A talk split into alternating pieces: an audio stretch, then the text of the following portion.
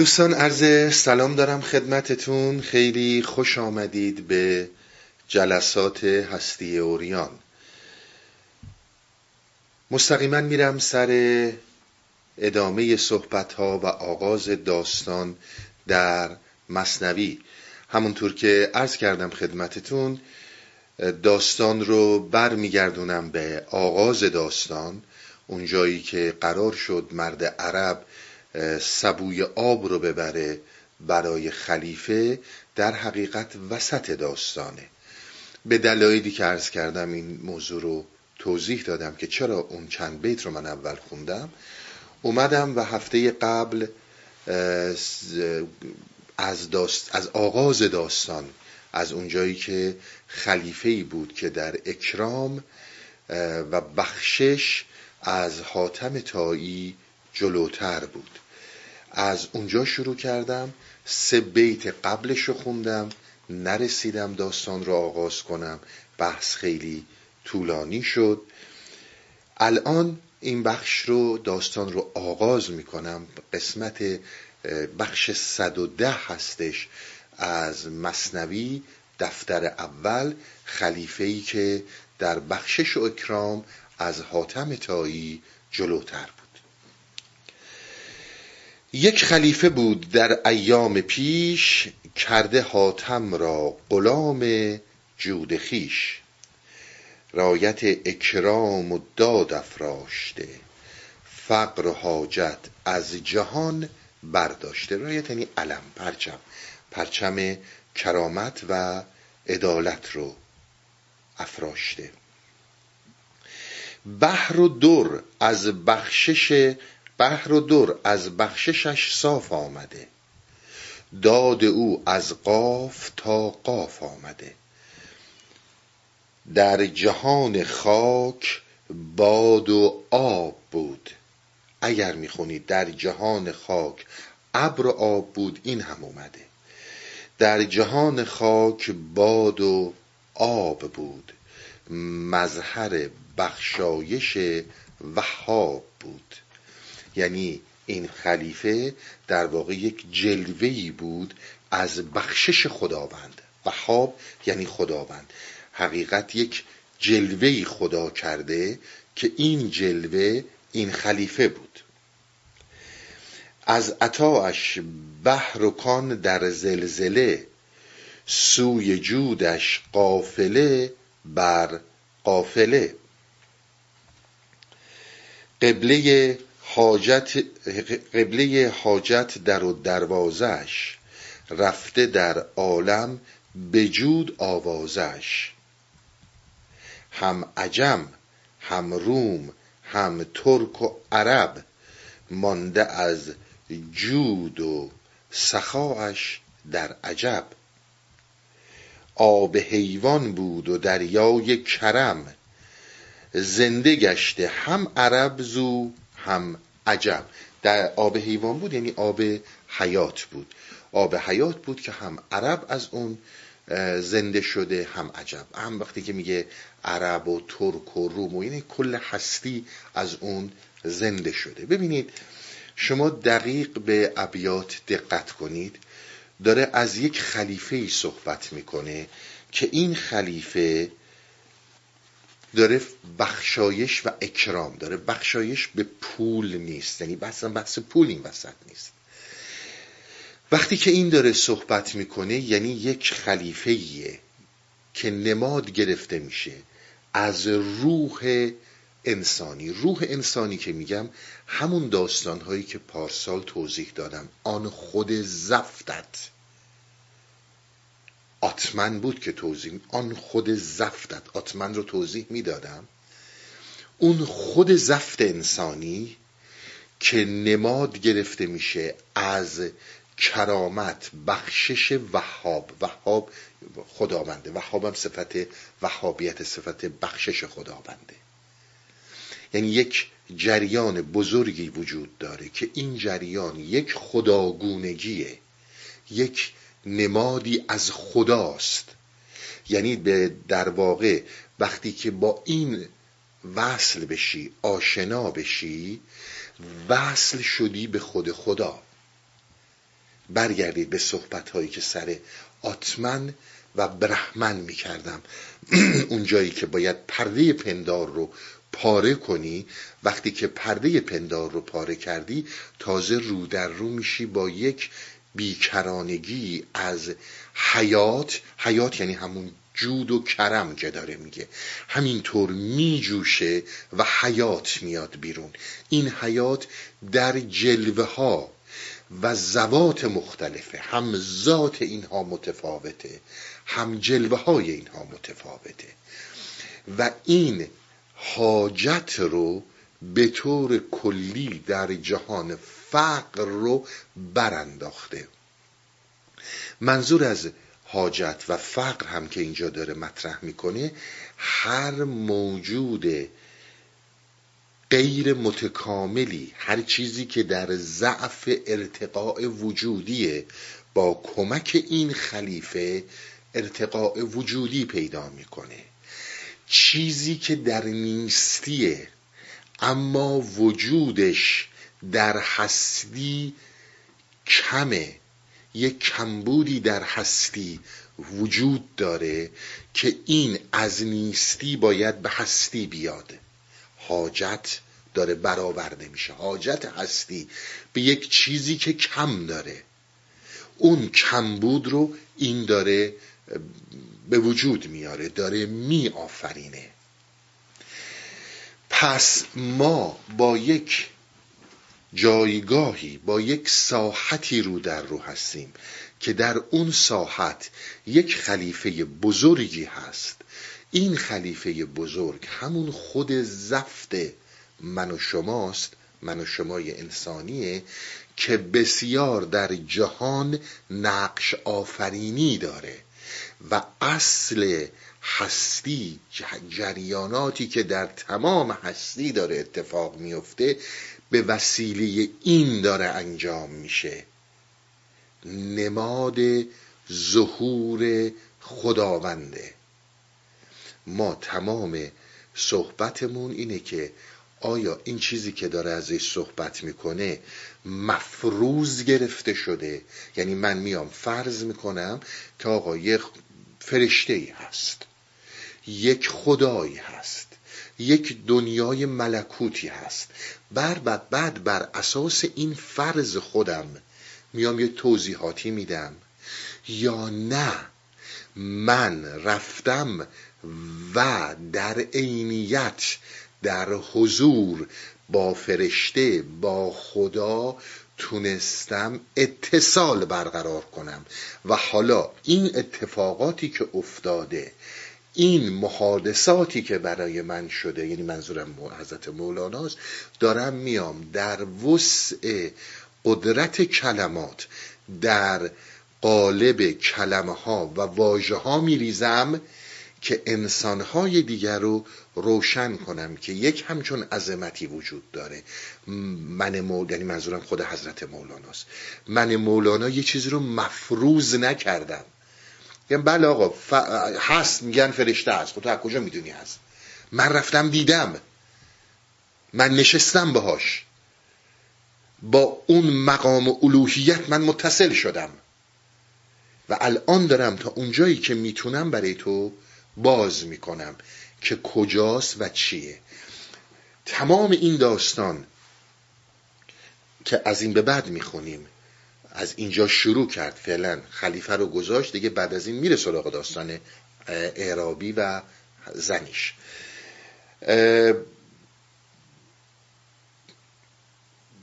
دریافت این کلمه ای که ما می‌تونیم حضور پیدا کنیم با این خلیفه با این شاهنشاه.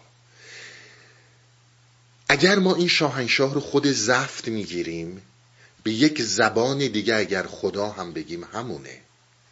میگه دیگه خودش مظهر بخشایش وهاب بود. یعنی جلوه ای از اونه.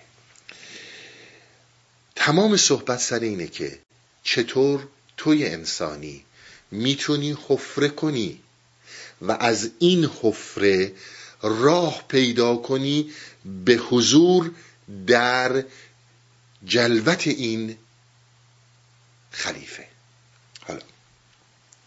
من از این ابتدا شروع می‌کنم. یواش یواش میام جلو. لطفا شما هم با من قدم به قدم بیاین جلو.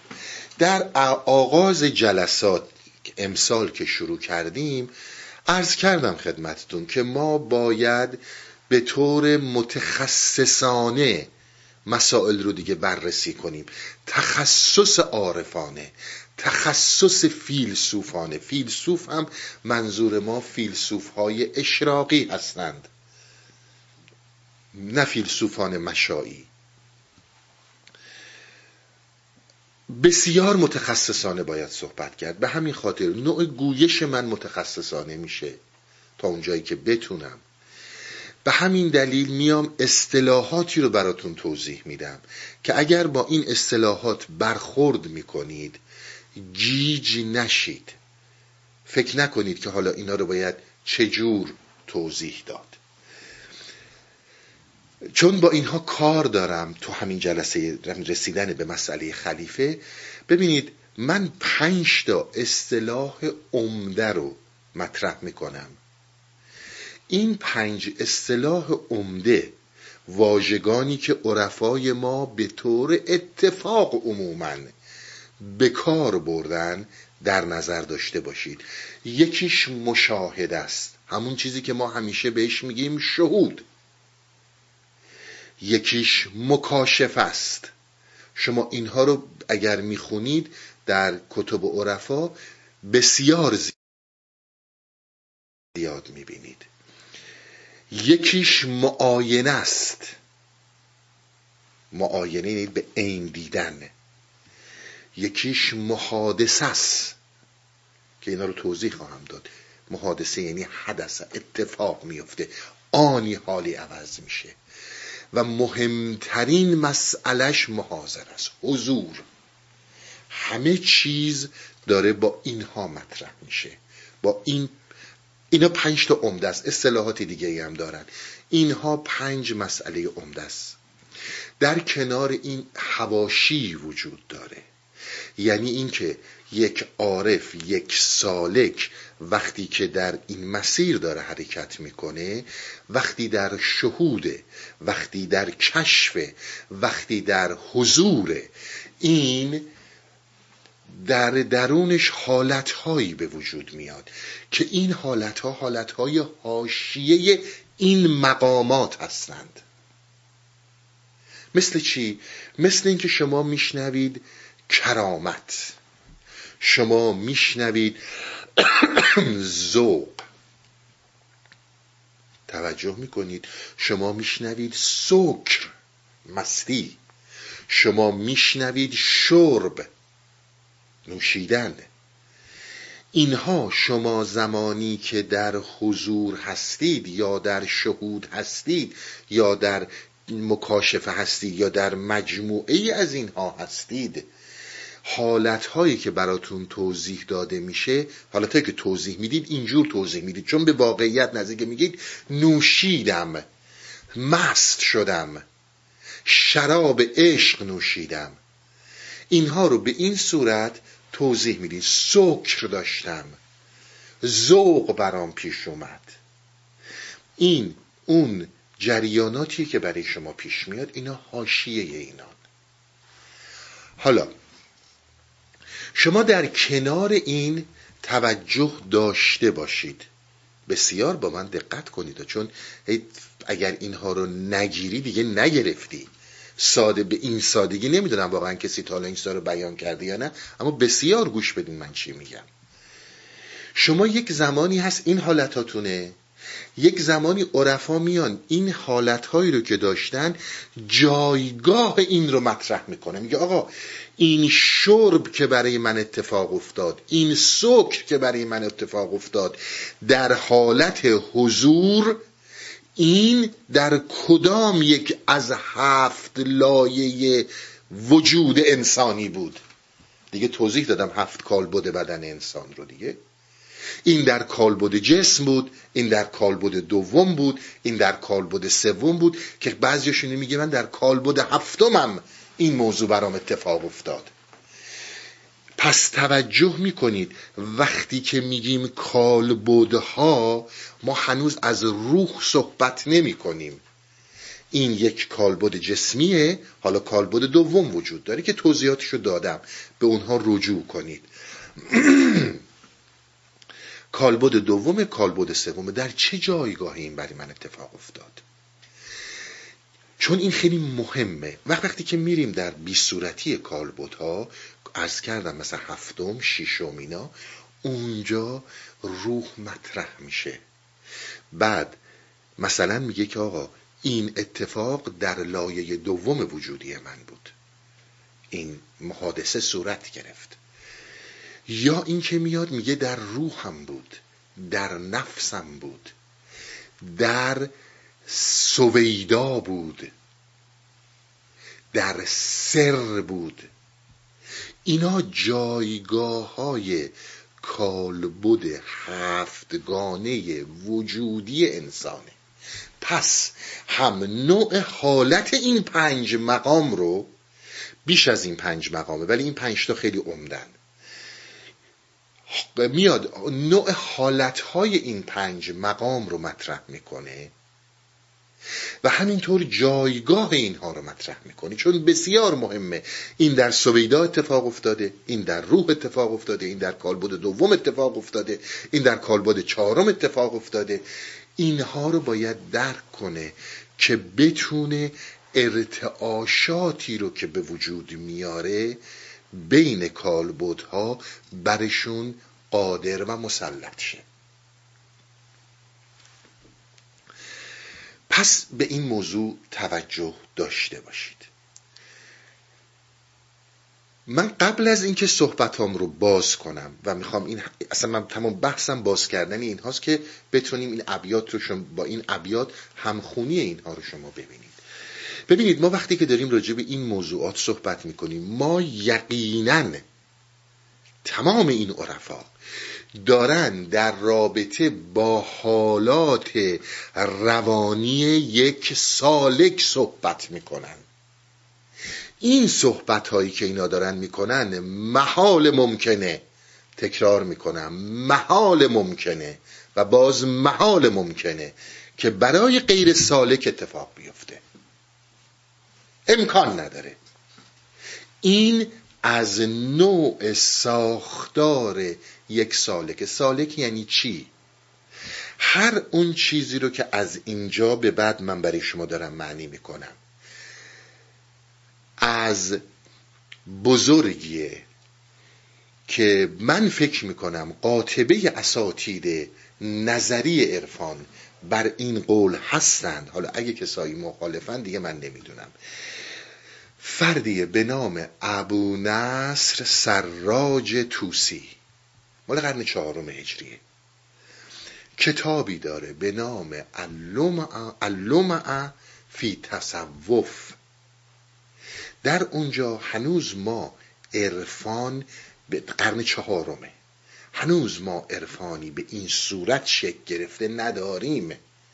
و این بزرگوار در این کتاب بسیار زیبا مرتبه به مرتبه که چطور میشه که از یک حالت روانی سالک به یک حالت روانی دیگه منتقل میشه و اینها چه ترتیبهای پشت سر هم روانی دارن.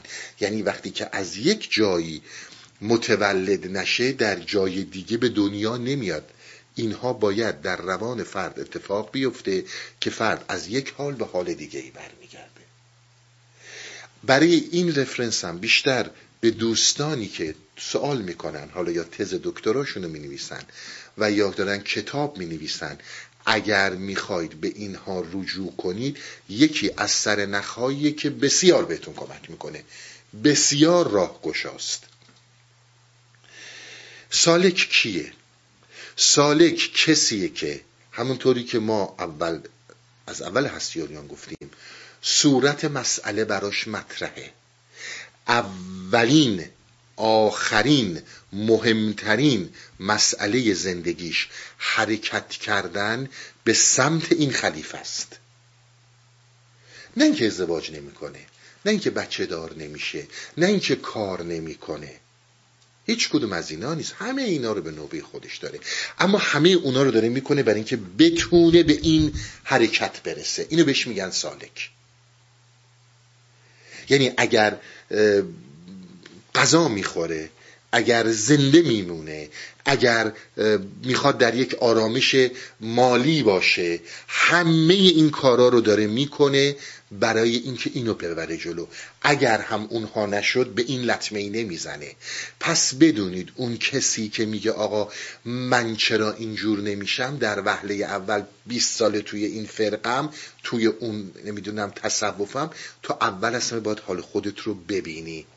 اگر آنی این صورت مسئله برات مطرح نیست. بسیار آدم هست میگه آقا تولد بچم حالا بلنشم برم مثلا ذکر چی بگیرم. تو آفی.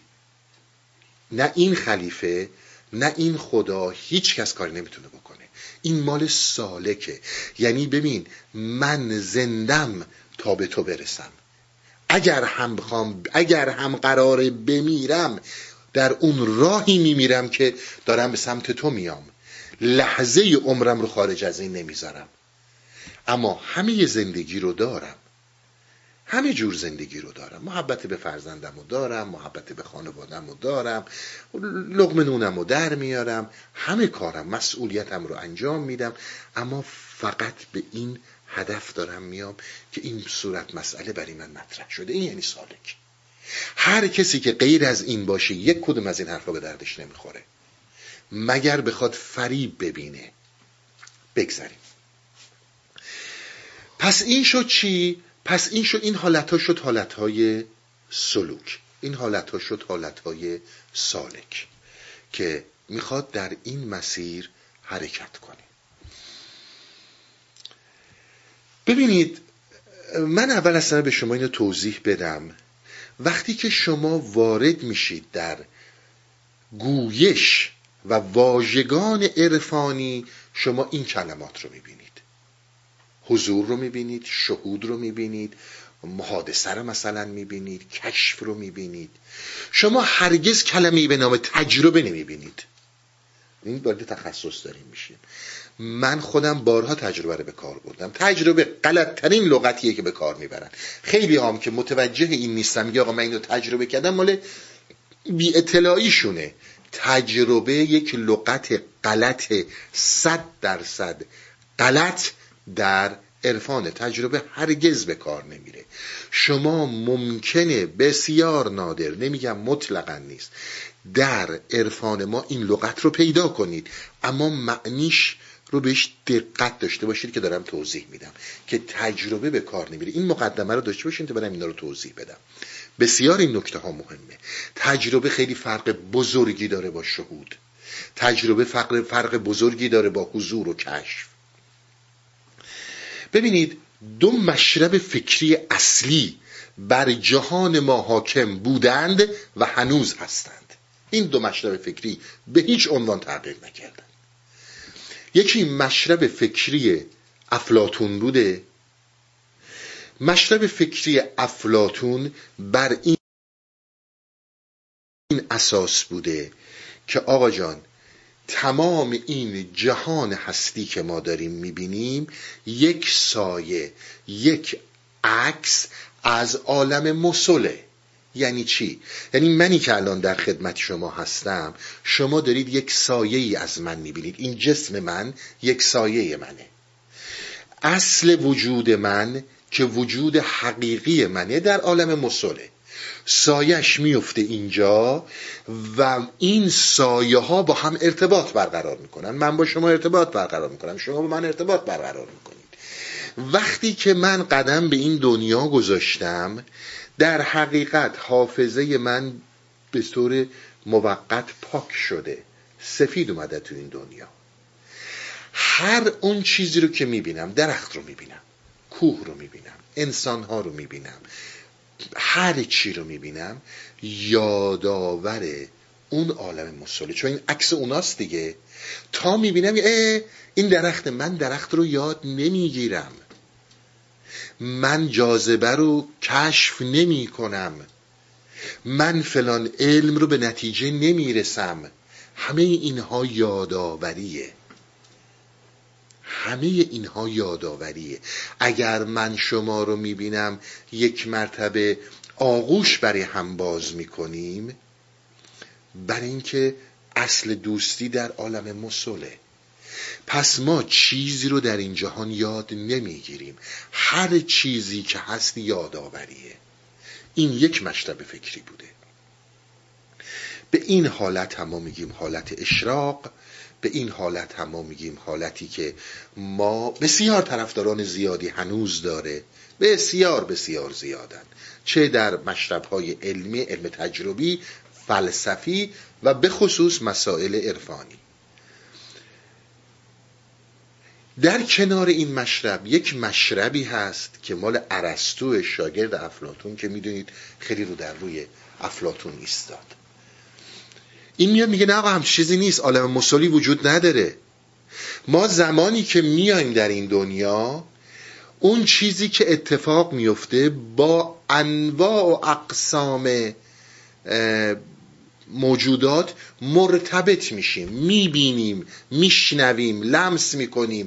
با پدر و مادر آشنا میشیم با خواهر برادر آشنا میشیم با دوست با درخت با همه اینها.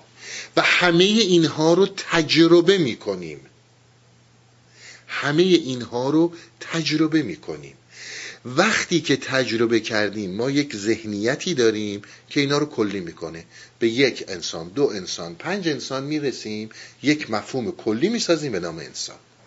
به پنج تا درخت می‌رسیم به یک مفهوم کلی می‌رسیم به نام درخت. اینو بهش میگن تجربه.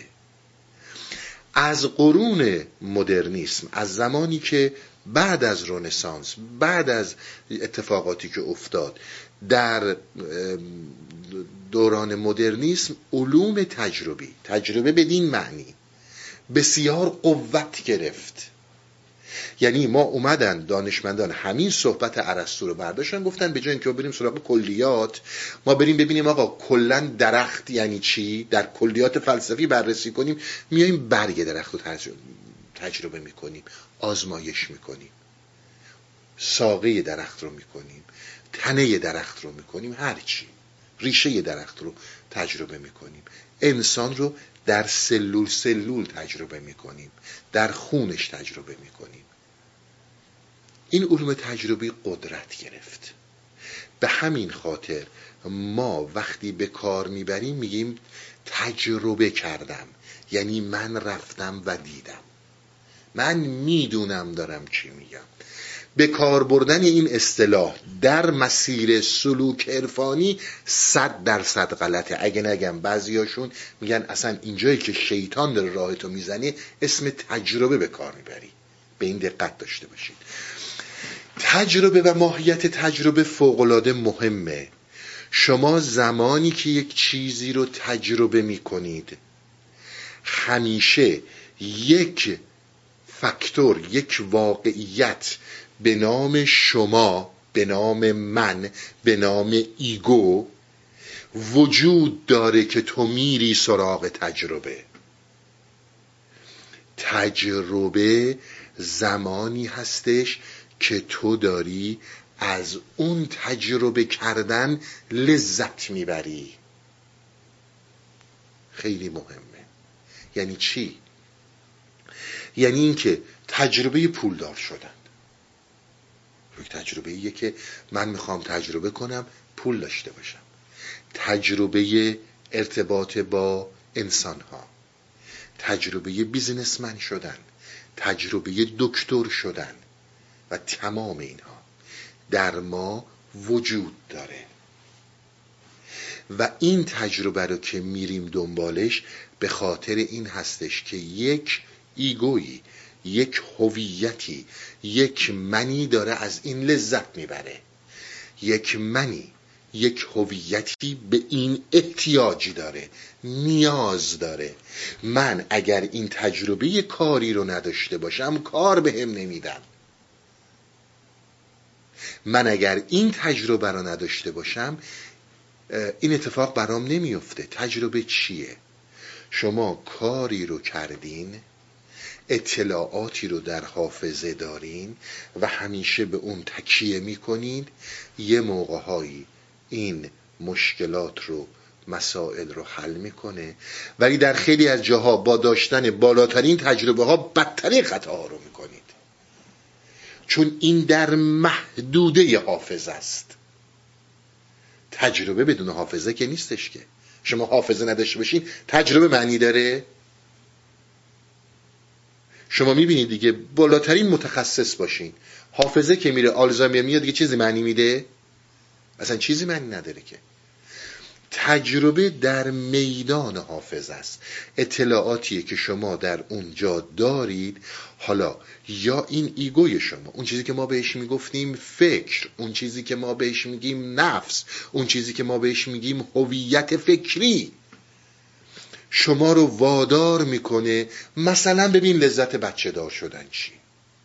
ببین لذت بچه دار نشدن چیه. ببین لذت زندگی مشترک چیه. ببین داشتن پول چیه و هر چیزی. بعدم به محض اینکه میگی زندگی مشترک مثلا من تجربهشو دارم. این بزرگترین فریبه تو زندگی مشترکت و تجربه ای که از زندگی مشترکت داری با اون یکی برابره؟ و اون یکی با اون یکی برابره؟ این یک جریانیه که ما در زندگی عادیمون بهش نیاز داریم بهش هم میگیم تجربه باید هم داشته باشیم. اما باید خیلی بزرگش نکنیم. چون این محصول مدرنیسمه. شما قبلا اینو نمیشنیدید. بله شما در بازار یا تجارت می‌خوای کار کنی تجربه خودتو می‌خوای. تو این هیچ شکی نیست. با داشتن اون تجربیات ممکنه ده ها اشتباه هم بکنی. اما وقتی که بخوای بیای این رو وسعت بدی به این چیزهایی که من دارم میگم اونجا جاییه که فریب می‌خوری. یعنی اینکه یک ایگوی یک هویت فکری همونطور که به تو میگه لذت خانواده لذت پول لذت مدرک تحصیلی لذت فرزند همه اینا رو داره به تو میگه. به تو میگه لذت معنویت رو بجوی اینها همش با هم یکی میشه. این برگرفته از جریان هویت فکریه. به همین خاطر شما میایین دنبال همون لذت یعنی چی؟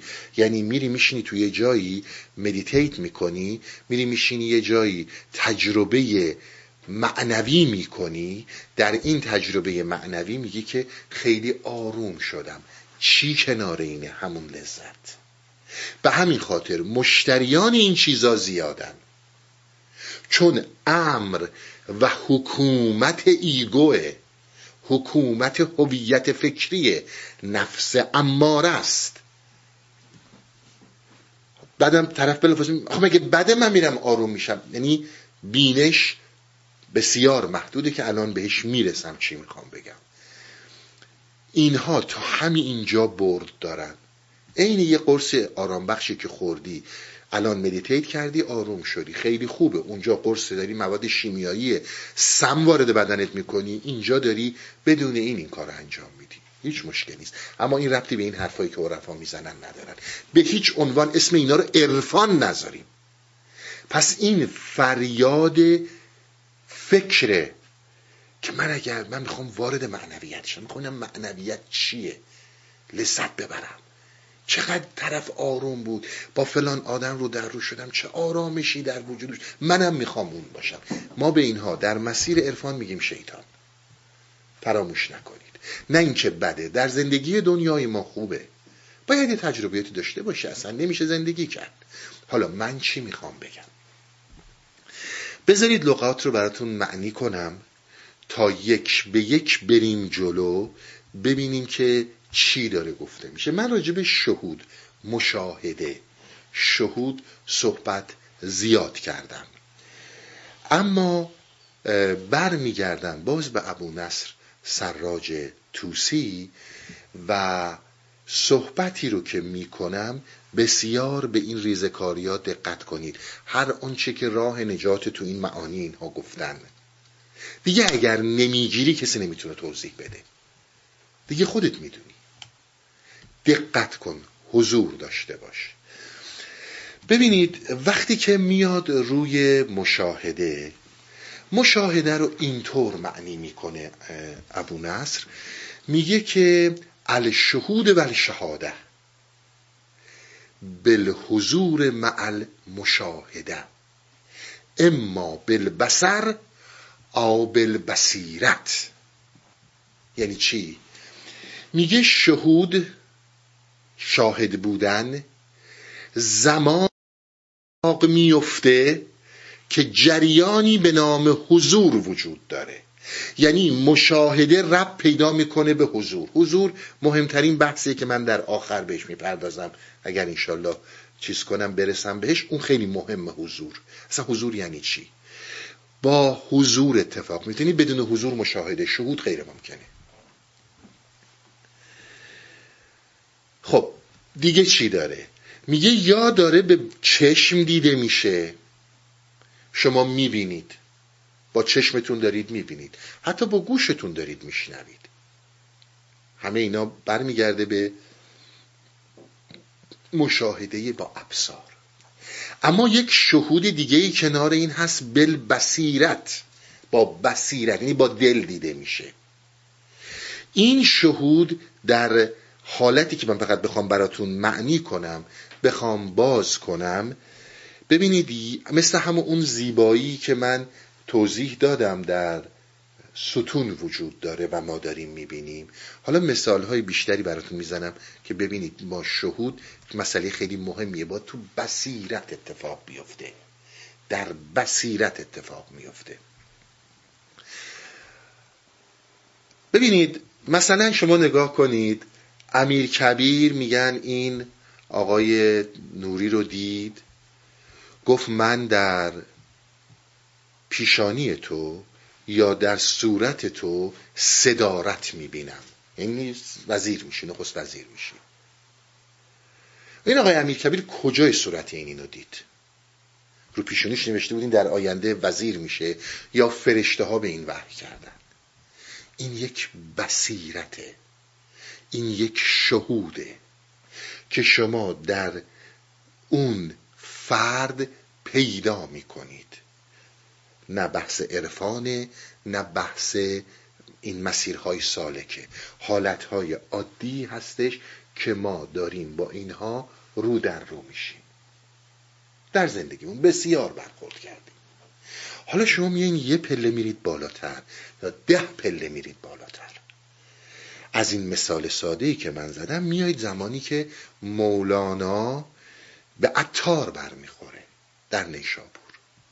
چی میگه؟ میگه زود باشه که این زود باشد که این جوان یا این کودک آتش بر جان عاشقان عالم زند. این چی داره می‌بینه؟ اینو بهش میگن بصیرت.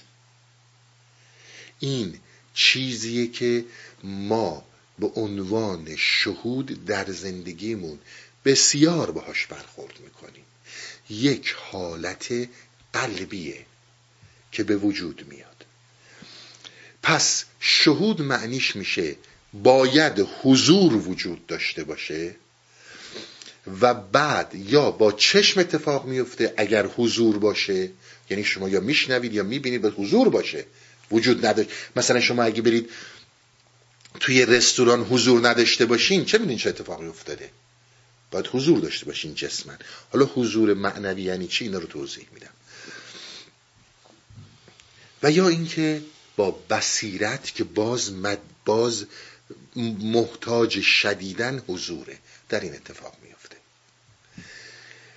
ببینید من یک توضیحی رو راجع به یه موضوعی به شما بدم ما زمانی که راجع به این پنج مرحله مشاهده و حضور و محادثه و اینا صحبت می‌کنیم شما یه موقع اشتباه نکنید. تو آثاری که می‌خونید مسائل درونی انسان یک مرزبندی مشخصی نداره که ما بگیم آقا جون شما از این مرزبندی نمی‌تونی بری اون برتر اینها با هم تداخل دارن. شهود با حضور تداخل داره. جفت اینا با مکاشفه تداخل دارن. شما باید از ابیات اون عارف یا نوشته اون عارف متوجه شید که این داره از کدوم حالت صحبت می‌کنه. حالا حالتهای ما به هم پیوسته است. حالتهای انسانی. ببینید مثل این نیست که بگیم این فیزیکه نمی‌تونه تو شیمی دخالت کنه. این قانون قانون فیزیکه این قانون قانون ریاضیه. این قانون اینجور نیست تو درون ما. درون ما کاملا متفاوته. ببینید شما نمی‌تونید بگید یک موضوعی صد درصد عقلانیه. حس به اندازه موی توش راه نداره. یا یک موضوعی صد درصد احساسیه و عقل درش راهی نداره. اینا یک تداخلاتی دارن. منتها یک جایی عقل خیلی کمرنگه. یک جایی حس و هیجانی مقدار کمتر میشه کمرنگتر میشه. ببینید مثلا شما در اقلانیتید در مسئله ریاضی دارید با سختترین کوشش ها و تلاشات یک مسئله اقلانیه یک معادله پیچیده رو حل می‌کنید. چرا دارید این رو انجام می‌دید؟ اقلانیه دیگه. اما وقتی که به نتیجه می‌رسین دیدی دفعه داد می‌زنی یافتم. یافتم یافتم پیدا کردم. حس دخالت کرد. توجه می‌کنید. یه مقدار باید به این موضوع توجه داشت که الان این حالت ها در انسان ها وجود داره. اما این کسانی که سالک هستند چطور از این بندها در میرن؟ فرار می‌کنن پس این شد معنی شهود. قبل از اینکه حضور رو توضیح بدم چون حضور خیلی مهمه چیزی به نام مکاشفه رو توضیح میدم. چیزی به نام کشف رو توضیح میدم بعد میرم سراغ حضور که حضور چیه؟ ببینید باز همین جناب ابو نصر سراج توسی توضیحی برای مکاشفه میده. مکاشفه رو به اصطلاح مکاشفت العیون بالابصار شما عینیت ها رو دارید با چشماتون می‌بینید. درسته؟ مکاشفت القلوب به اتصال. کشف قلبی با اتصال اتفاق میافته. دیگه عیون و ابصار اینجا کار نمی‌کنن. یعنی چی؟ من کشف برای شما یه توضیحی بدم. ما زمانی که میگیم کشف کشف یک زمانی هستش که فرض کنید من الان توی این اتاقم من بردن توی خونه ای توی کاخی تو هر جا دارم نگاه می‌کنم دارم توی این اتاق رو می‌بینم. چیزهایی رو که نمی‌دونستم کشف می‌کنم. می‌بینم پرده ها رو کشف می‌کنم. درخت چیز زمین ستون همه میزا و همه اینا. اما خبر ندارم تو اون اتاق بغلی چیه. حالا اون راهنما دست منو می‌گیره میرم توی اون اتاق و کشف می‌کنم تو اون اتاق چیه. ما به این میگیم کشف. درسته؟ یک جریانی به نام جاذبه زمین همیشه وجود داشته. ما از این به اطلاع بودیم. الان اومدیم کشفش کردیم. پس یک پردهی یک هجابی از جلوی چشم ما رفت کنار. ما تونستیم این جاذبه زمین رو کشف کنیم. ما به این میگیم کشف. این یک قسمت کوچکی از معنی کشف عرفانیه مکاشفه و مکاشفات که میگن منظورشون این یک قسمتیشه. قسمت خیلی بزرگتری وجود داره. اگر ما فرض کنیم عالمی رو که مثلا عالم فرض کنید ملکوت فرشتگان همه اینها. تا الان بر من مکشوف نبود. من رفتم و این رو دیدم. پس برای من کشف شد. اما معنی وسیعی که داره که از این خیلی وسیع تره توسی میگه که کشف در واژه عرفانی مستوری را از فهم برداشتند می‌گویند کشف. یعنی جایی که فهم انسان مستوره. در اونجا کشف به هیچ عنوان معنی نداره.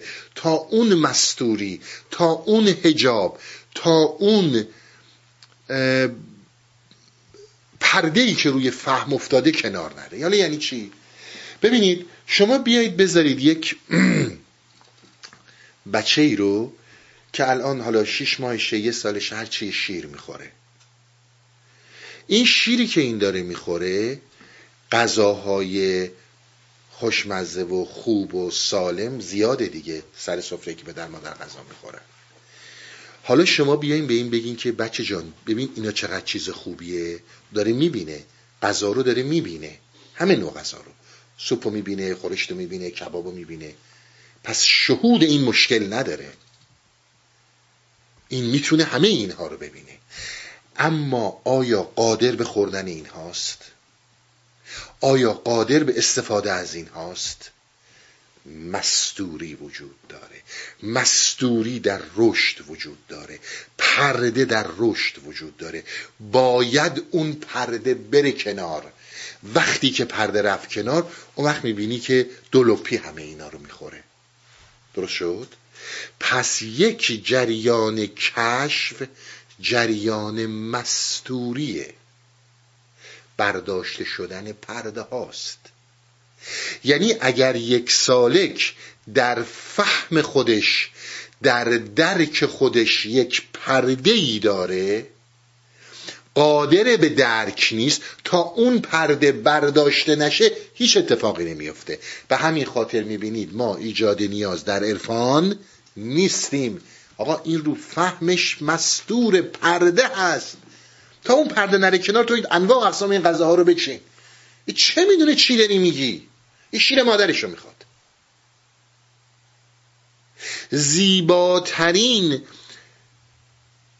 قوانین پیچیده علمی جهان رو بیا به این بچه پنج ساله بگو. یا قصه شنگول منگول برای من بگو. من دوره هنوز. پس مکاشفه با اتصاله یعنی باید اون مستوری بره کنار. تا نره کنار هرگز اتفاقی بین اون سالک با درک حقیقت نخواهد افتاد. حالا.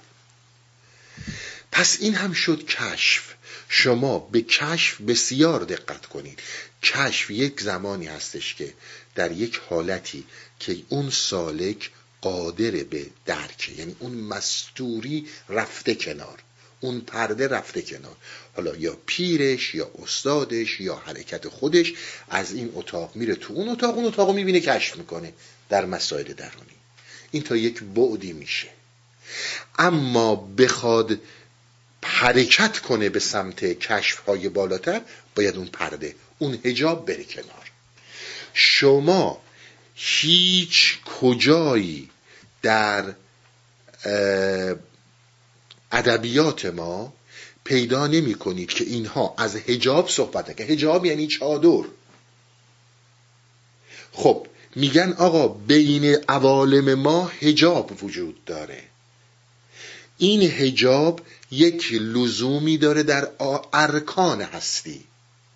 یعنی ماده از عالم مثال جداست مثال از عالم عقل جداست بین اینها پرده است. این خیلی خوبه که اینو با هم تداخل نمی‌کنن در عالم. اما وقتی که یک سالک داره میاد باید پرده ها رو برداره. اگر یعنی باید بشه که پرده ها بره کنار تا پرده ها نره کنار کشف معنی نداره.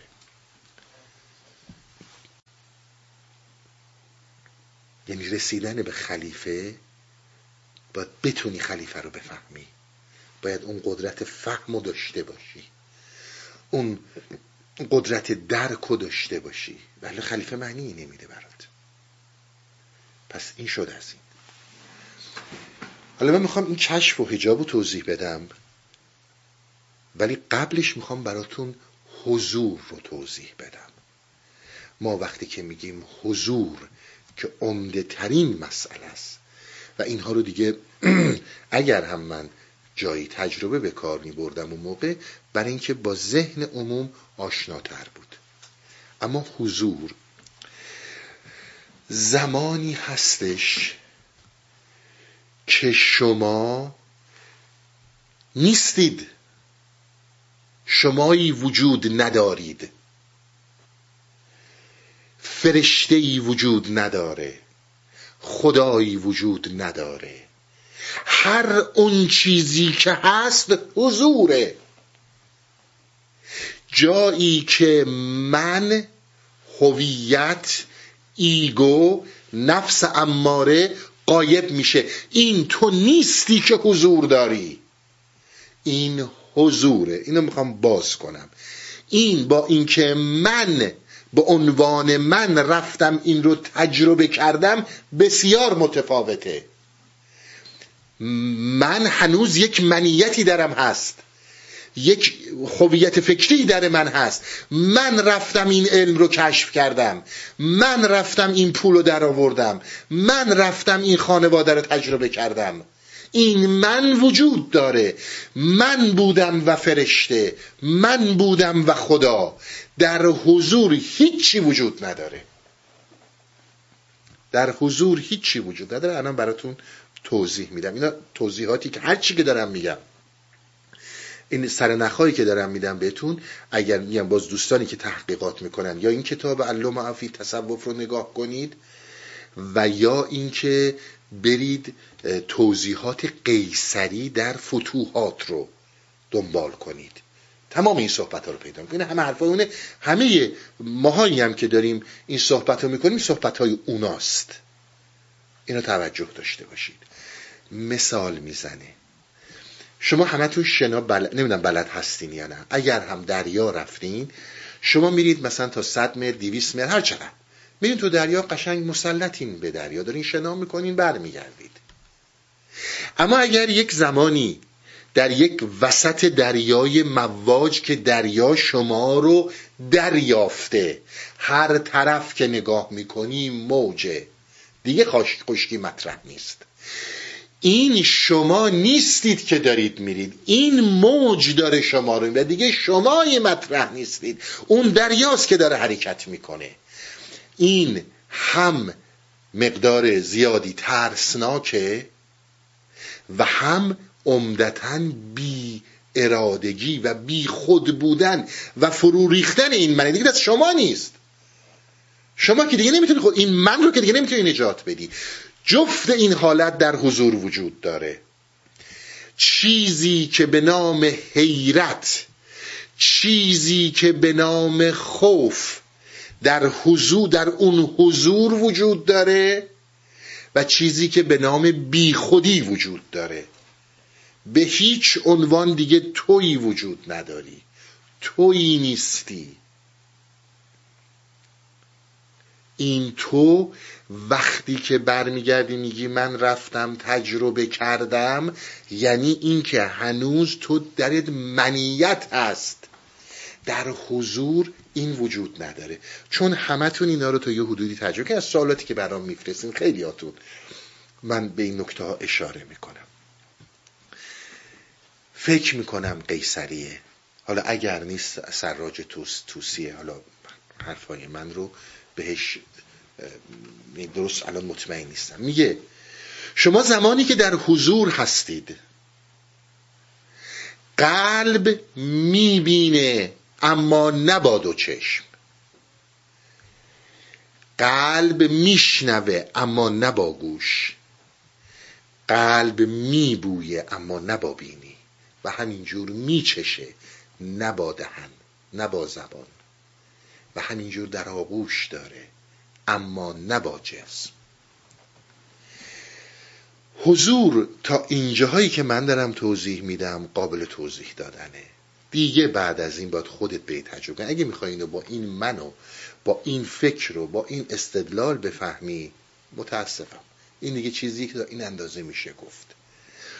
چند تا از شماها تا حالا برای من فرستادین که ما در این حالت مراقبه بودیم یا حتی در حالت مراقبه نبودیم در شر مثلا شما فرض کنید یک هوای سرد زمستونی نیم متر تو برف رو زمینه یک مرتبه بینی من پر شده از استشمام گل سرخ گل محمدی. اصلا گلی وجود نداره. من دارم دارم شدیدن گل محمدی رو استنشاق می‌کنم. و این بو نمیره.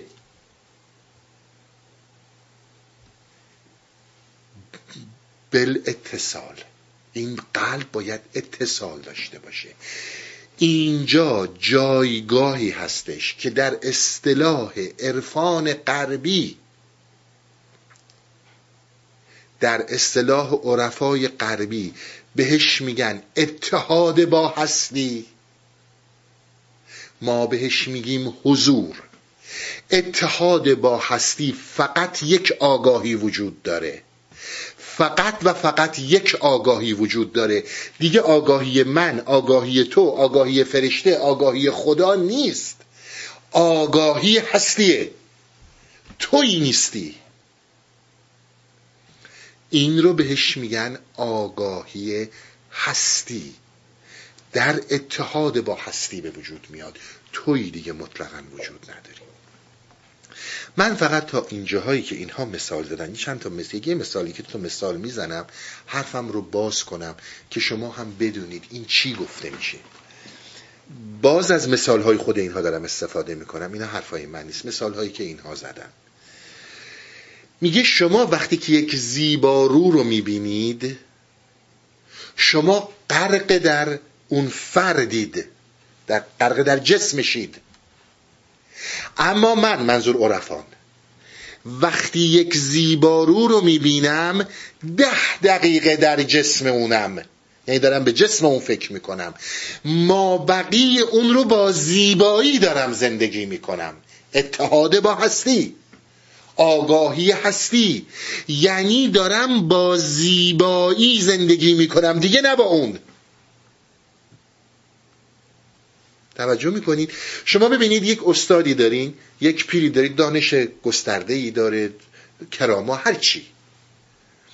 شما یا میرید در جسم این آدم حالا شما فرض کنید اصلا یه پیرمرد فرتوت ناتوانی هم هست. که دارید راه اشتباه رو میرید یا شما میرید با زیبایی دیگه متصل میشید. زیبایی زیبایی کرامتش زیبایی دانشش زیبایی معرفتش. زیبایی علمیش علم علمی که عرفا میگن. شما دیگه دارید با زیبایی زندگی می‌کنید. شما غرق در زیبایی هستید نه در غرق در فرد. به این میگن اتصال با هستی. اتحاد با هستی. اینجا اونجاییه که قلب این حالت رو پیدا می‌کنه و این کار قلبه. به این میگن آگاهی هستی. دیگه اون فرد وجود نداره. اگر این تجربه ای رو که من میگم بکنی دیگه خودت هم وجود نداری فقط زیبایی وجود داره. این که میگیم آقا اون هویت فکری باید بریزه و این راهکاری که هویت فکری داره چیه؟ اینه که در این مسیر داستان مولانا اتصال ما رو با اون خود زفت رابطه ما رو با کل هستی می‌خواد مطرح کنه. و می‌خواد مطرح کنه که چجوری می‌تونی دری حالا حضور باز توجه کنید چون اینا یه مقدار برای ببینید فوق روان انسانه. عالم حیرته. فقط میشه هی بودا میگو با انگشتم دارم ماه نشونت میدم. فقط میشه انگشت ماه نشون داد. میشه یه چیزایی رو نشون داد. چیدا خیلی مهمه که شما محو زیبایی میشید نه محو فرد. وقتی که تو هم نیستی فردم نیست فقط زیباییه. نه عاشق وجود داره نه معشوق وجود داره فقط عشق وجود داره. اینا اون تجربیاته ببینید اینجوری که اینها دارن برای ما مطرح می‌کنن میگن عزیز من اونی رو که من حافظ اونی که من مولانا تجربه کردم حافظ تو خود هجاب خودی از میان برخیز. من متوجه شدم. من حافظ متوجه شدم. که همه هستی و پیکره هستی یک حضوره. یعنی یک صحنه است. شما یک صحنه رو در نظر بگیرید. یک صحنه بزرگه. در این صحنه اون شاهنشاه اصلی اون برحمن اون الوهیت در این پیکره هستی در این صحنه هستی داره هر لحظه حضور پیدا می‌کنه طوفان به پا می‌کنه حیات به وجود میاد انواع و اقسام جریانات وجود داره. دو تا حالت تو می‌تونی داشته باشی. توی انسان. این چکیده حرف حضوره. یا می‌تونی در این صحنه حضور داشته باشی و عین این صحنه باشی و در این ها درک کنی اون چی که آرامشه اون چی که طوفانه اون چی که حضور احدیته. یا می‌تونی غایب باشی. در حضور احدیت و قیاب احدیت جفتش رو می‌تونی بکنی. دیگه انتخاب با توه. اونور کاری به این ندارن. تو چقدر جیغ می‌زنی خودتو تیکه پاره می‌کنی. اصلا دیده نمیشی. اون کار رو باید بکنه که می‌کنه. حالا اگر یک زمانی اون کاری رو که داره می‌کنه در این قیابی که تو هستی توی اون صحنه یک چیزی ظاهر میشه که در اون ظهور یک حرفی به نفع تو یک عملی به نفع تو تو خوشت میاد و خوشحال میشی که منافع تامین شد این بدین معنی است که اون به تو توجه داره. بسیار نکته ها مهم. وقت می‌بینی فاصله دین و معنویت. زیر کوه وایسادی میگی بهمن سقوط کن. نه اینکه حرف تو رو شنیده سقوط کرده. در صحنه جلوگری طوریه که حالا تویی که قایبی داری از این یه بهره می‌بری. یا خیلی هم به ضرر تمام میشه. و این به خاطر توجه به تو نبوده. اینو من برای اون دکومدارایی میگم که میگن این کارو بکن اونو بگو این میره توی جایی نمی‌دونم فلانه یه مشت سو استفاده می‌کنن. بگذاریم. حالا. آقا جان من حافظ فهمیدم که من در قیابم. من در حضور حضرت حق نیستم. چیزی به نام حضور وجود نداره. یا باید این پرده رو بردارم یا اگر این پرده رو بر ندارم در سلسله زلف تاریکی وحشت و هر آنچی که بگی غرق خواهم بود. دو تا حالت بیشتر نداره. ایدر اور نمی‌تونی کار دیگه ای بکنی. یا باید از قیاب بیای به حضور یا باید در قیاب بمونی. در قیاب هر اون چیزی رو هم که چون مطلع نیستی همش میگی خب حالا چرا خدا این کارو با من کرد؟ حالا چرا من اون اتفاق برام افتاد؟ چون متوجه نیستی که اون که میگه ما جهان رو آفریدیم برای این خلیفه برای این انسان این توی که در قیابی رو نمیگه. اون داره کار خودش رو می‌کنه. اصلا هم تا جیغ بزن. حالا. حضور ما در این صحنه زمانی میسره که قیاب هجاب برداشته شه. یعنی چی؟ یعنی دیگه منی نیست که تجربه می‌کنه. منی وجود نداره. تمام صحبت من تا آخر هر زمانی که این داستان های امسال سال بعد طول بکشه اینه که تو چجور می‌تونی اتصال روحانی اتصال با روحت برقرار کنی. اون حالتی که این داره میگه ایناست. اگر هم اینا رو دیگه نمی‌خوای نمی‌خوای. ببینید این حرف من هفته پیش با چه زبانی به شما زدم؟ گفتم که به ما میگن که ما زمانی که می‌خوایم دنیا بیایم در زمان دنیا اومدن و زمانی که نطفه بسته میشه با ما یه قرارداد امضا می‌کنن. میگن آقا جان شما باید با این اگری باشین اون پدر و مادر دارن این رو اگری می‌کنن موافقت می‌کنن اکسپت می‌کنن که من و تو به این دنیا داریم میایم. یعنی اینکه تو باید در قیاب باشی. هر کاری می‌خوای بکنی بکن. ولی در حضور نرو. حضور یعنی معنویت.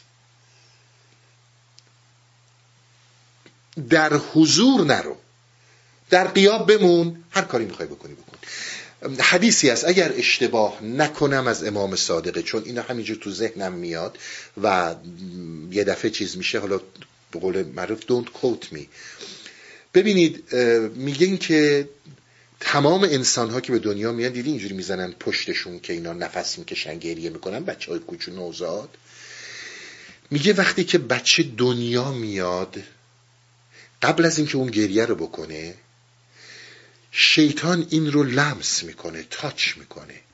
وقتی شیطان این رو لمس کرد این بچه گریه می‌کنه. سیمبولیک خیلی زیبایی ها دو نفر در جهان بر اساس این حدیث لمس نشدن به وسیله شیطان. یکی حضرت یحیاست و یکی حضرت ایساست این دوتا زمانی که دنیا آمدن شیطان اینها رو تاچ نکرد لمس نکرد. حالا اگر از پیامبر یا امام دیگه یعنی به تا اونجا که تو ذهنم میاد از امام صادقه. این تاچ کردن این لمس کردن همون اگریمنتیه که من میگم همون قراردادیه که من میگم امضا می‌کنیم. ما باید در قیاب بمونیم. اگر بخوایم وارد شیم در حضور در حضور نمی‌تونیم. یعنی به ما میگه تو این کارو نباید بکنی. اگر بکنی میشی عیسی مسیح. اگر بکنی میشی بودا. و تو رها میشی. کسانی هم که با تو هستن رها میشن. بعد ما میایم اینو می‌کنیم یک انحصار یک دکون دوباره این فریب ها رو راه میندازیم. یادتون هستش داستانی رو تعریف کردم به نام مفتش اعظم. اینا رو برای من و شما گفتن. خودشون که این داستان ها رو بلدن. مگه عیسی مسیح نمیاد ظهور نمی‌کنه در قرن 15 همه 16 همه حالا داستان تو ذهنم نیست. وقتی که میاد و بلا فاصله اسقف می‌بینه او او عیسی مسیح ظهور کرد. اومده. می‌گیره میبرتش تو زندان. میگه تو اومدی چیکار کنی؟ میگه من عیسی مسیح هم. میگه بی خود عیسی مسیحی. ها قشنگ دین تو رو دزدیدیم آوردیم اینجا اینا راضی؟ در دین غرق ما هم راضی. تو چی, چی بود واسه این مردم؟ اون چی که تو آوردیم ما معرفی کردیم. دین دین تو نیست دین کلیساست. فرق ها رو ببینید. زود عصبینش برین توی داستان. رو تعصب نرین جلو. همه همین طورن که می‌بینید آخر داستان حضرت عیسی که می‌خواد ردشه بره لای در رو باز می‌ذاره. که یعنی کسانی که می‌خوان از این در ردشن و به عیسی مسیح بپیوندن عیسی مسیح.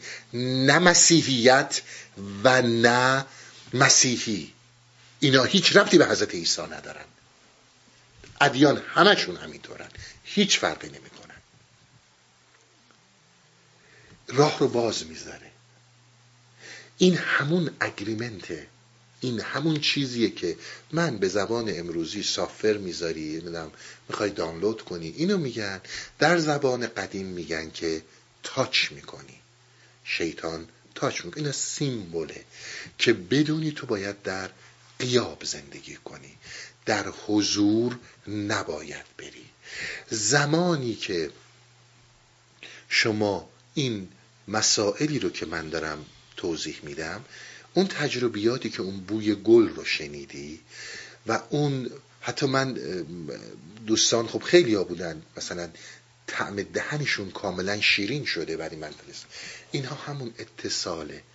اینها همون جریانیه که شما در حضور دارین. شیرین شدن به معنی شیرین شدنه.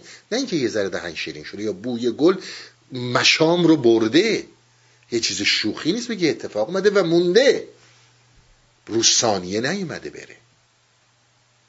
که اون هم خودش یک حالتیه. اینجا جاییه که ما میگیم المکاشفه یا مکاشفات. مکاشفاتی که در قلب میشه بالاتصاله.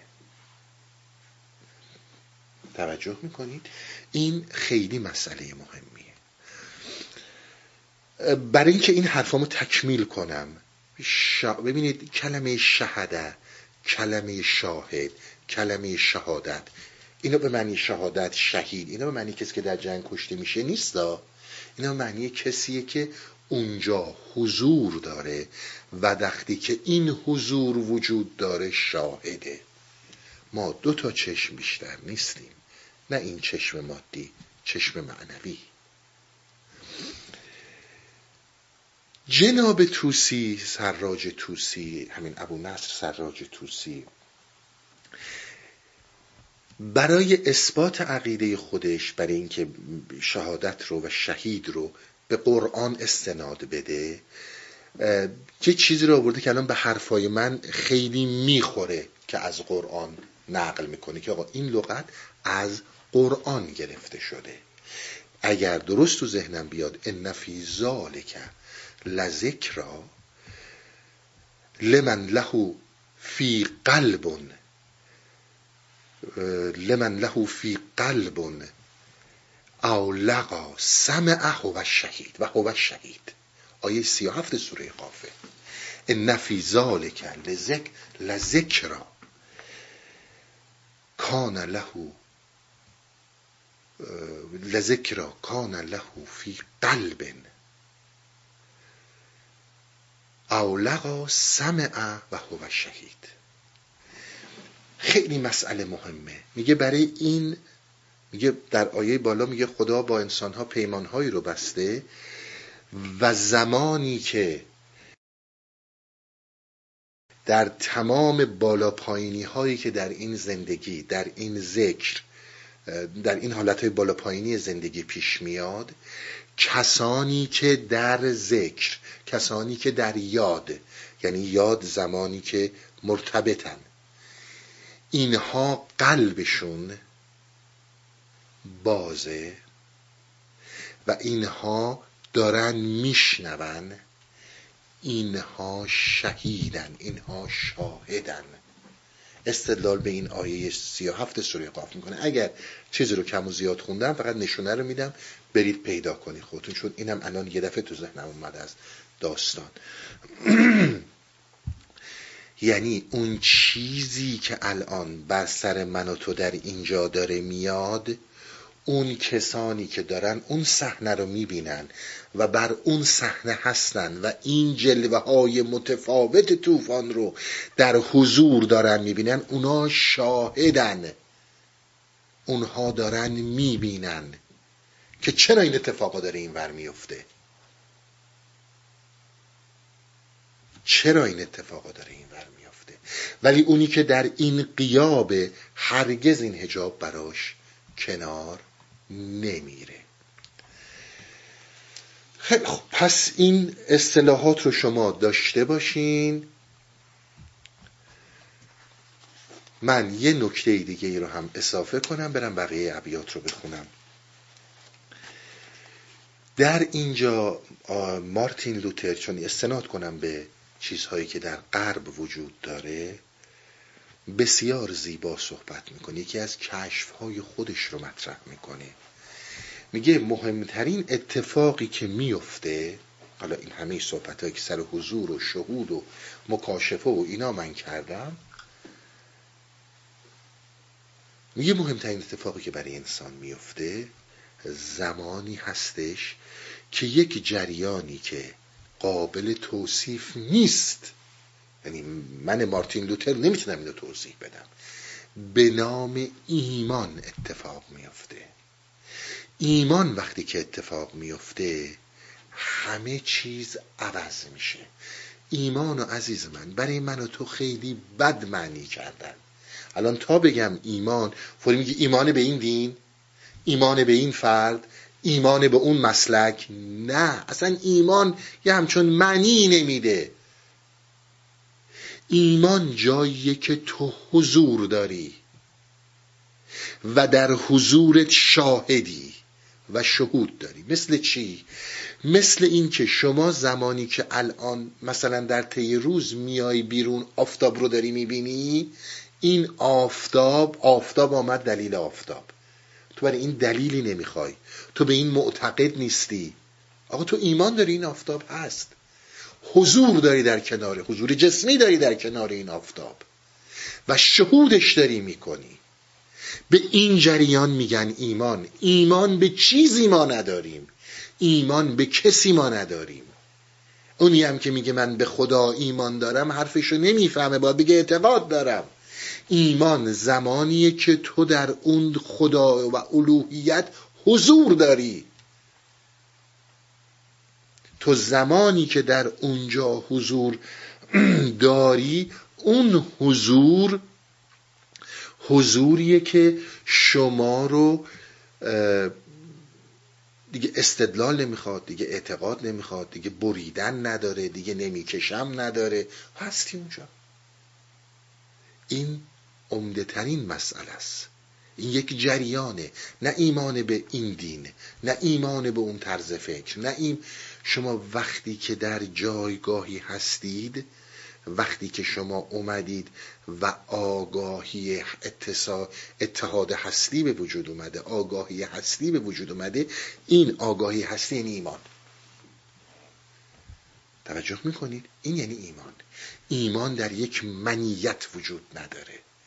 اون کاری اون قدری هم که شما مثلا در دینی مثل اسلام می‌بینید میگه الذین آمنو و عمل الصالحات هی آمنو و عمل الصالحات میاد۔ عمل صالح وقتی صالحه که ایمان وجود داره یعنی تو در اون صحنه هستی تو در اون حضور هستی ولی ایمان معنی نداره. ایمان میشه ما ایمان با اعتقاد اشتباه می‌گیریم. اعتقاد یک عقدس یک گرهه ولی ایمان حضوره. ببینید یه مثال می‌زنم براتون مثالی خیلی خوبیه. این الان تو ذهنم اومد. میگن یه آقای رفت قطب شمال. حالا لباس گرمم یه مقدار پوشیده بود و اینا ولی سر صورت این باز بود. یکی از این اسکیموها یکی از این کسایی که اونجا زندگی می‌کنه تا اینو دید دوید سمت این دست کرد برف و برداشت مالید صورت این. این خود جیغ زد توف کرد فلان فلان شده بی تمدن.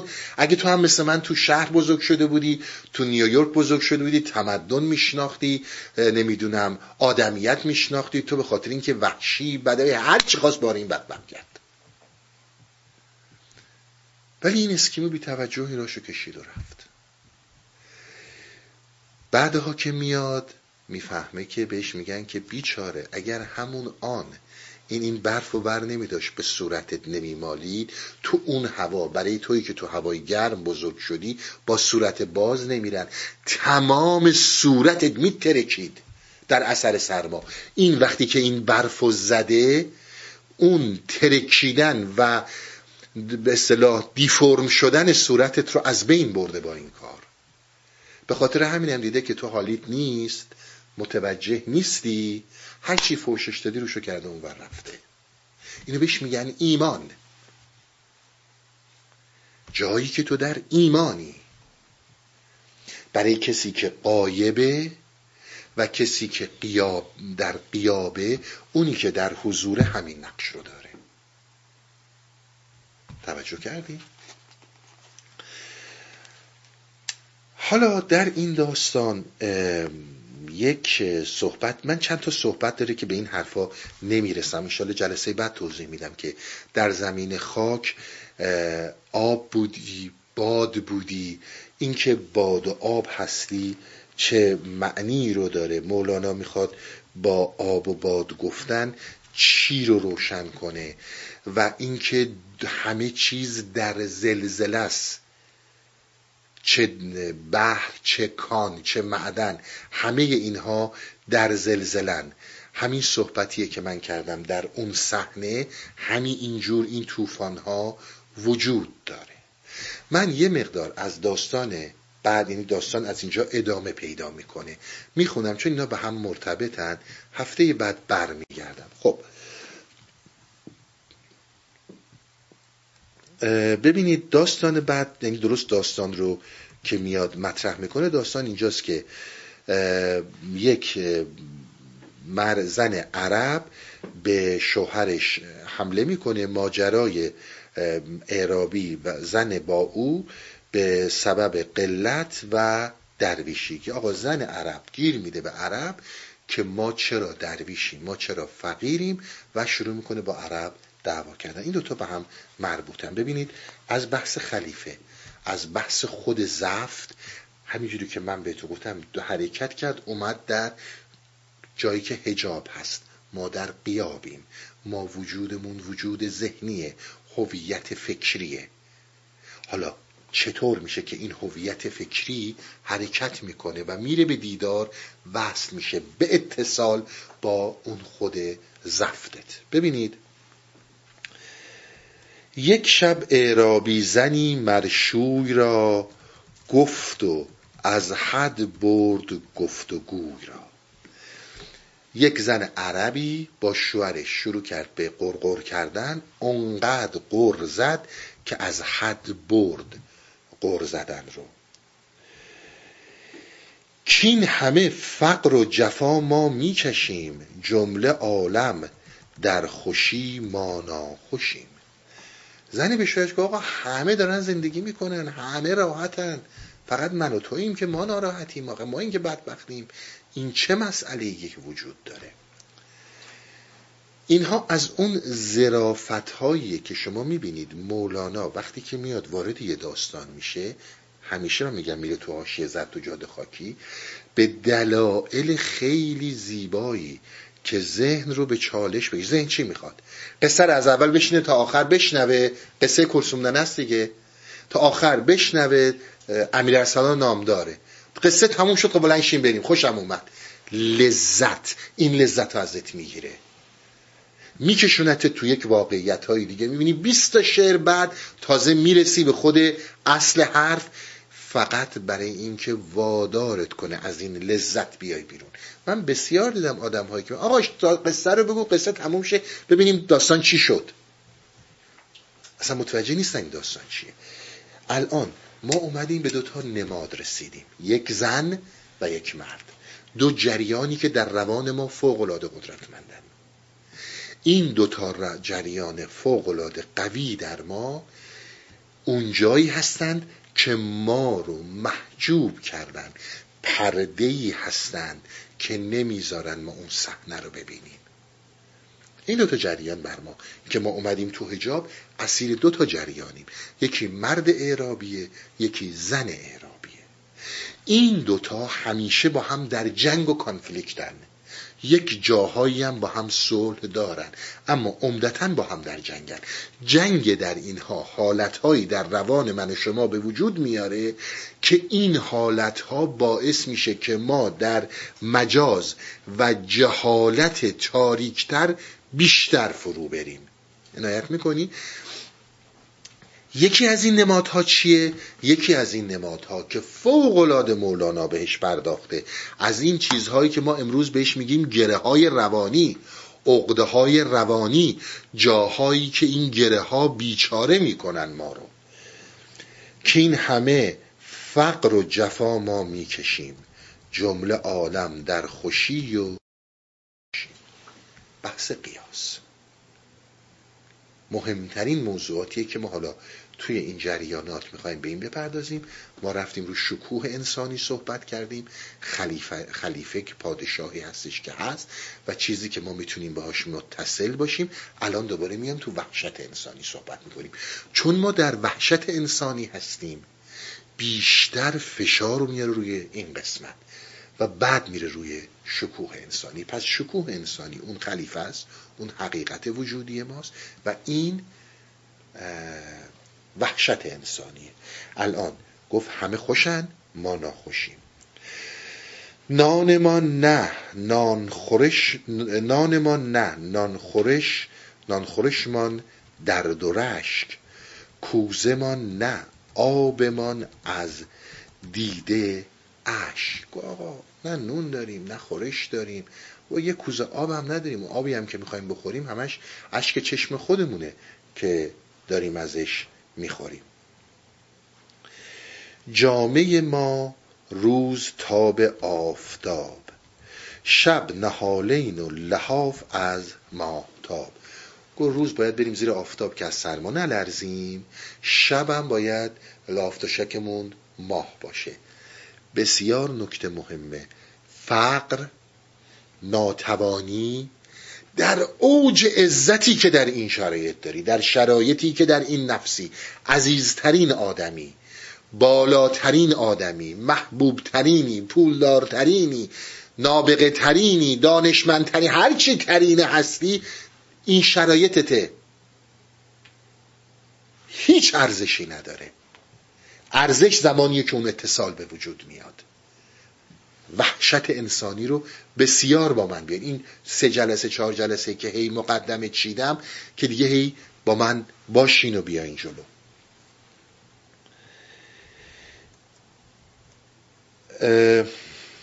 بله. قرص مه را قرص نان پنداشته. دست سوی آسمان برداشته. میگه با اینقدر گشنمونه. قرص ماهو می‌بینیم؟ خیال می‌کنیم قرص نونه. می‌خوایم با دستمون بگیریم بیاریم بخوریم.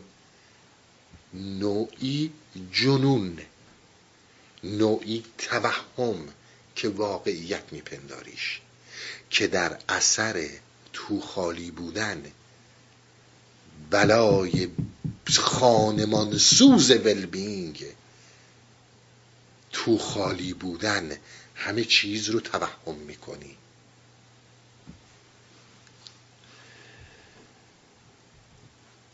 ننگ درویشان ز درویشی ما. روز شب از روزی اندیشی ما. گو با درویشا یعنی گداها. ننگشون ماییم از ما خجالت می‌کشن.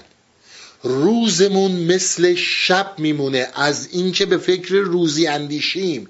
شما ببینید تمام خوشی های ما تمام زندگی ما غیر از این روزی اندیشی روزی اندیشی یا مسئله مالیه یا حفظ داشته هاست و یا جذب لذت های من هویتیه.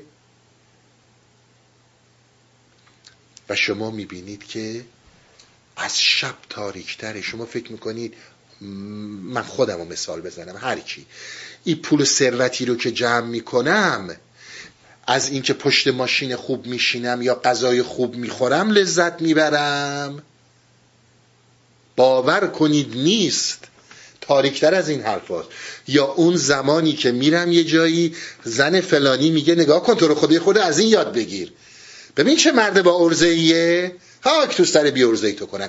این از تمام اون ثروت برای من بیشتر میارزه. بچه میاد میگه رفتم پیش دوستام. بابا با یه ماشین رفتم همه میمدم می‌گفتم بذار ماشینت عکس بگیریم. شوخی نگیرید من هویتی رو. اصل فیزیک هم دیگه برای من مطرح نیست. با همه دروغایی که میگیم که هممون میگیم و صد درصد دروغ میگیم. که نه من در بند اینها نیستم من در بند راحتی خودمم. دروغ میگیم. ماه قرص ماه رو ماه می‌بینی می‌خوای به پری بگیریش. یعنی همین توهم. داری دروغ میگی و خودت باور می‌کنی دروغت رو. اینقدر تاریکه. شما فکر می‌کنید که من لذت می‌برم از اینی که درست کردم الان به درد اینا می‌خوره به درد مردم می‌خوره. اصلا من چه می‌دونم چی به درد مردم می‌خوره نمی‌خوره. من این بر تو قیابم تو تاریکیم. اول به فکر اینم که چقدر منافع داره چقدر پول داره.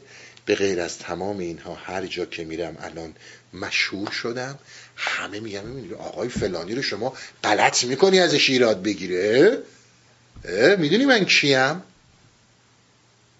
می‌دونی یعنی در واقع هم اون رفاه هم دیگه برای من مطرح نیست. میگن همیشه میگن دیگه پولت مال خودته احترامت مال مردمه. درسته؟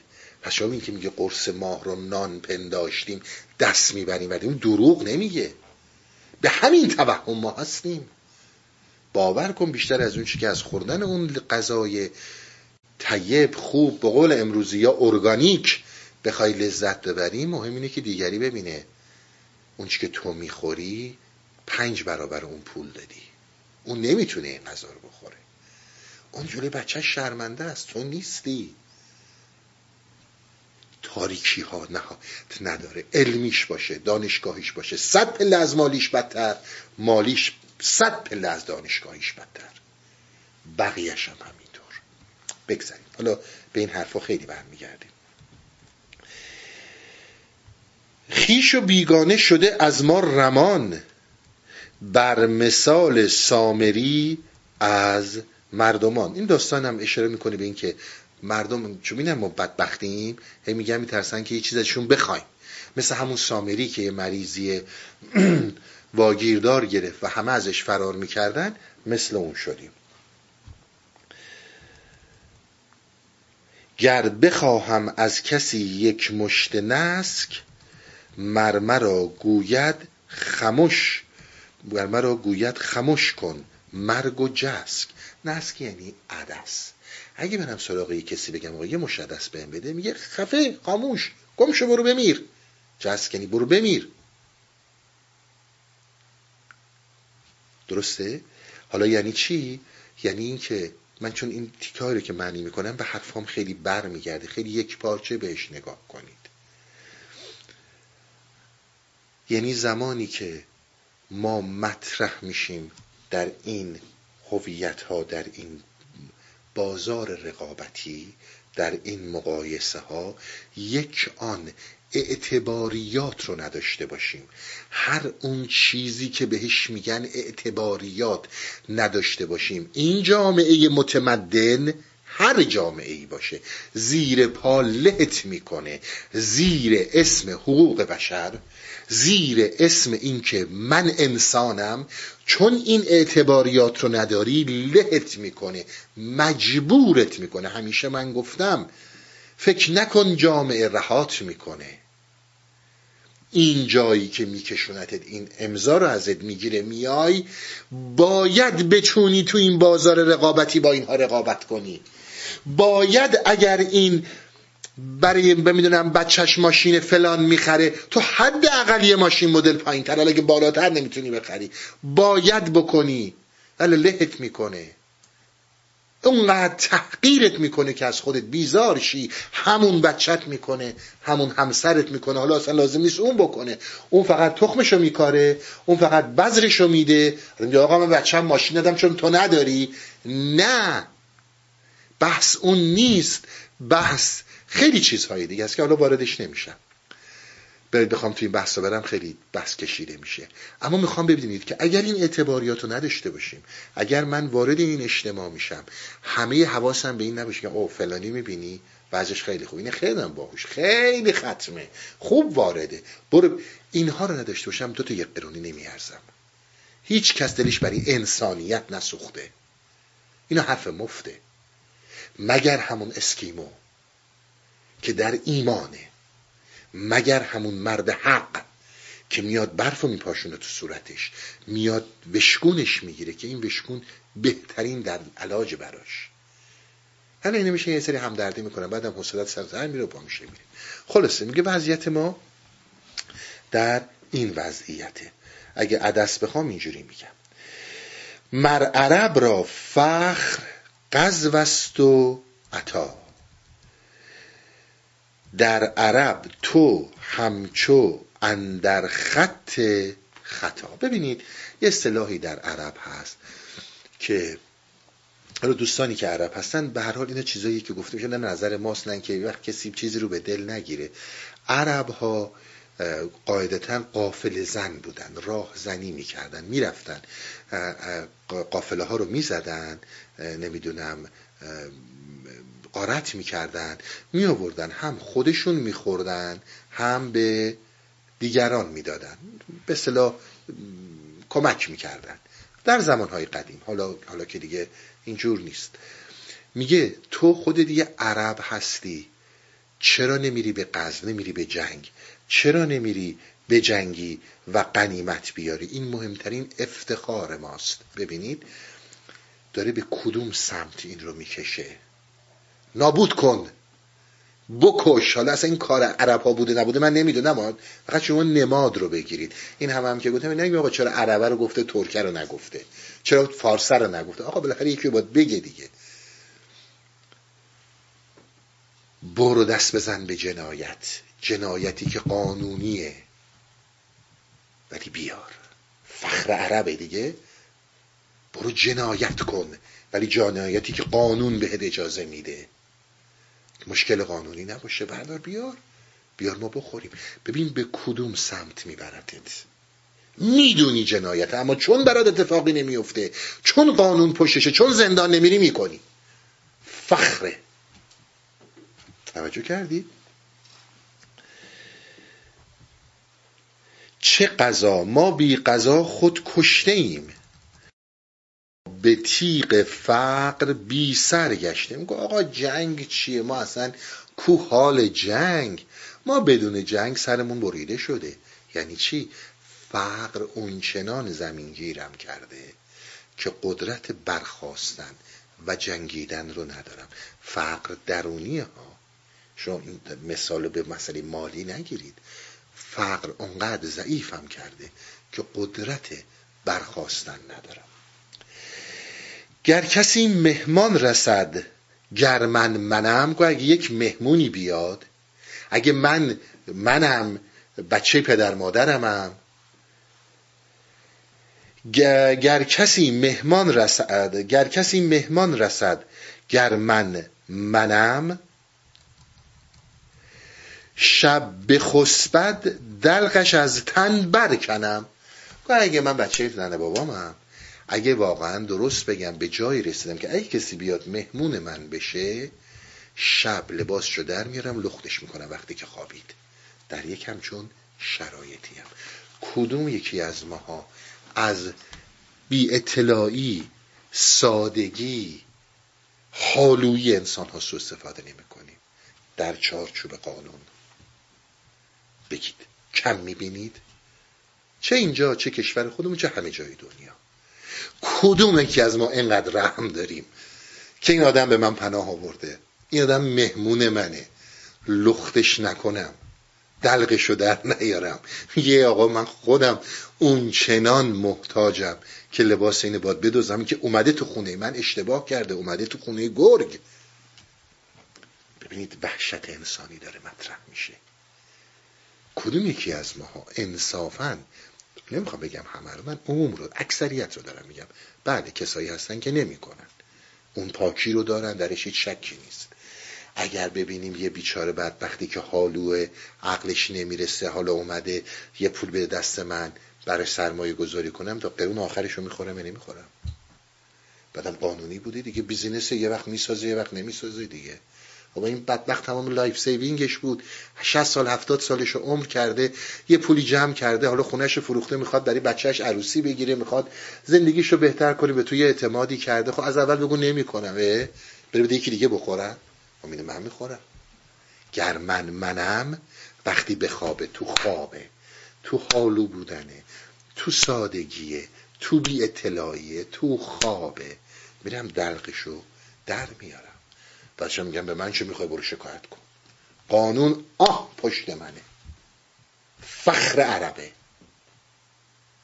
پس می‌بینید جهانی رو که اینها درش وارد میشن با جهانی که ما تصور داریم فوقلاده متفاوته. همینقدر خواستم تا اینجا برسونم. این مطالب رو بگم. زختمم خیلی گذشته. به خدا میسپارمتون تا هفته آینده. روابط عمومی هستی اوریان